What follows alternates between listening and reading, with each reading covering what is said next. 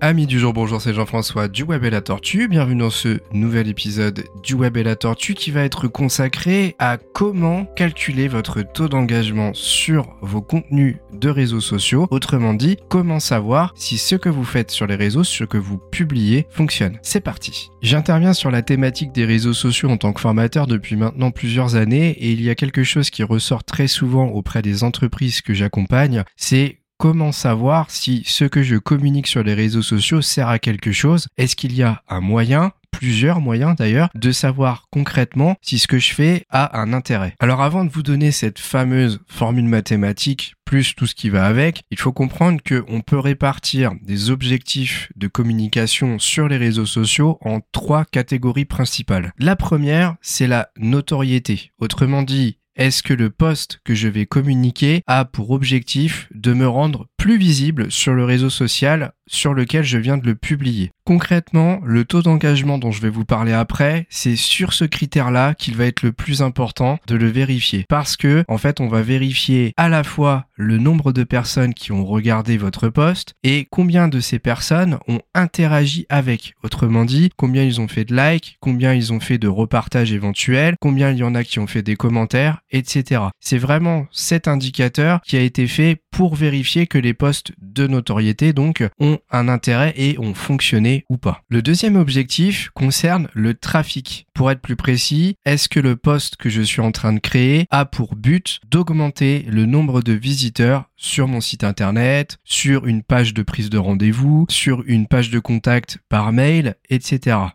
Pour reformuler, si l'objectif de votre post est le trafic, eh bien, vous aurez pour but d'envoyer le visiteur de votre poste vers quelque chose de ciblé. Si on revient à l'objectif par rapport à notre taux d'engagement dont je vais vous parler après, eh bien par rapport à l'objectif de trafic, le taux d'engagement, je dis pas qu'il n'est pas important, au contraire, je vous invite à le calculer quand même, mais pour savoir si vous avez vraiment atteint votre objectif d'augmentation de trafic, eh bien très souvent, il faudra plutôt aller vérifier les statistiques de visite de la page qui était ciblée par votre poste. Enfin, on arrive au troisième et dernier objectif, la conversion. Là, c'est très simple à vous expliquer. Le but de la conversion, c'est soit d'obtenir des prospects, donc des rendez-vous, soit de convertir des clients, de faire des ventes. Donc là, le but de votre post pour ce type d'objectif, ce sera un peu de faire de la notoriété, de générer du trafic en amenant la personne vers une page et que sur cette page, eh bien, vous puissiez soit prendre un rendez-vous, proposer, soit augmenter votre liste de contacts, soit carrément faire une vente. Et là, il faudra donc à la fois calculer le taux d'engagement, vérifier les statistiques de trafic de la page concernée et via des indicateurs que vous pourrez mettre en place un peu par vous-même, eh bien regardez soit le nombre de contacts obtenus, soit le nombre de rendez-vous pris, soit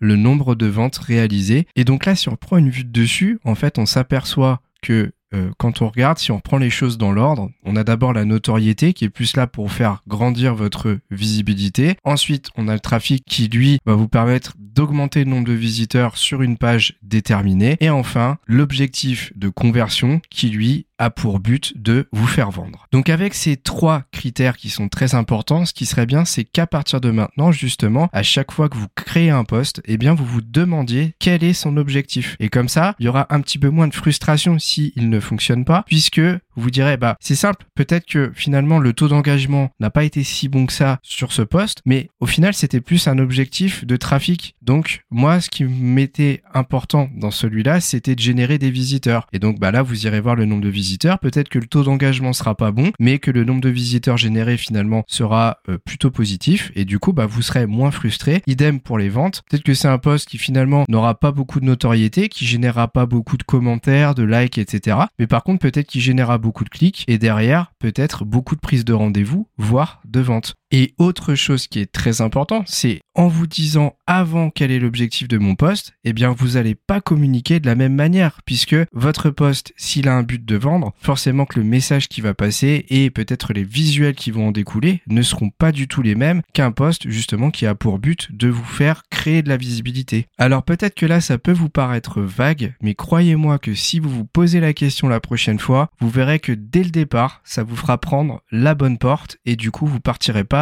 dans tous les sens. Allez, maintenant que ça c'est dit, on revient au taux d'engagement qui, je le rappelle, est plus lié à la notoriété. Donc le taux d'engagement, en fait, c'est un pourcentage que vous allez calculer via une formule mathématique que je vais vous donner tout de suite. Donc c'est simple, vous allez ouvrir une parenthèse et vous allez ajouter le nombre total d'engagement. Alors qu'est-ce que j'entends par engagement ? Parce que ça dépend des réseaux sociaux. On va prendre l'exemple de LinkedIn. Les engagements, ça va être les commentaires, les republications, donc les partages, les likes, donc toutes les personnes qui mettent un petit cœur, et cetera. Donc vous additionnez tout ça, en fait, faites un cumul de tout, tous ces engagements et cette somme, vous la divisez par le nombre d'impressions de la publication. Alors, pour être un peu plus précis, en fait, sur LinkedIn, on n'aura que le nombre d'impressions. Les impressions, qu'est-ce que c'est ? C'est toute personne qui voit même un très court instant votre post dans son fil d'actualité. Sur Facebook et sur tous les autres réseaux sociaux où vous le pourrez, si vous avez le nombre de vues, prenez plutôt le nombre de vues. Pourquoi ? Parce que le nombre de vues, c'est plus précis dans le sens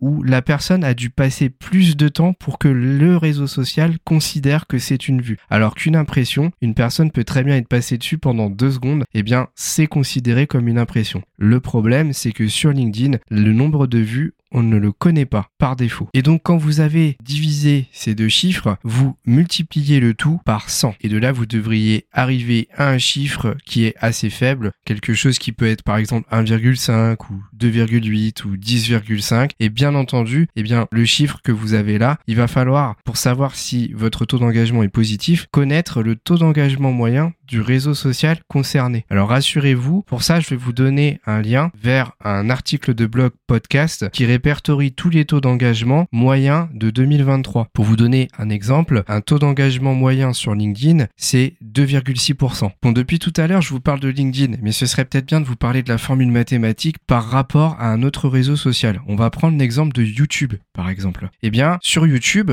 on reprend la formule, nombre total d'engagement divisé par la portée, multiplié par cent. Bah, c'est assez simple. En fait, vous allez prendre le nombre total d'engagement qui va être les pouces bleus, les commentaires, les abonnements éventuellement gagnés grâce à cette vidéo. Et ça, vous pouvez le voir grâce à YouTube Studio. Et de manière générale, si on prend tous les réseaux sociaux, en fait, l'engagement, c'est toute action effectuée par rapport au contenu que vous venez de publier. Vous divisez ça par la portée de publication et vous multipliez tout ça par cent. Pareil, vous verrez que je vous donnerai le taux d'engagement moyen sur YouTube. Vous verrez qu'il est plus faible que LinkedIn d'ailleurs. Et ça, ça vous permettra de positionner la qualité de votre post par rapport aux autres, à la moyenne, et enfin de savoir si ce que vous faites fonctionne ou pas, et du coup de corriger le tir en fonction des objectifs que vous allez fixer à vos contenus. Vous pourrez aussi vous fixer vos propres objectifs, parce que peut-être que votre taux d'engagement au départ sera en dessous de la moyenne, donc premier objectif, ce sera de le monter et de dépasser cette moyenne. Et peut-être que sur le moyen terme, si vous dépassez la moyenne du taux d'engagement moyen sur le réseau social, eh bien ce sera de vous dépasser vous-même, c'est-à-dire de dépasser votre taux d'engagement moyen à vous et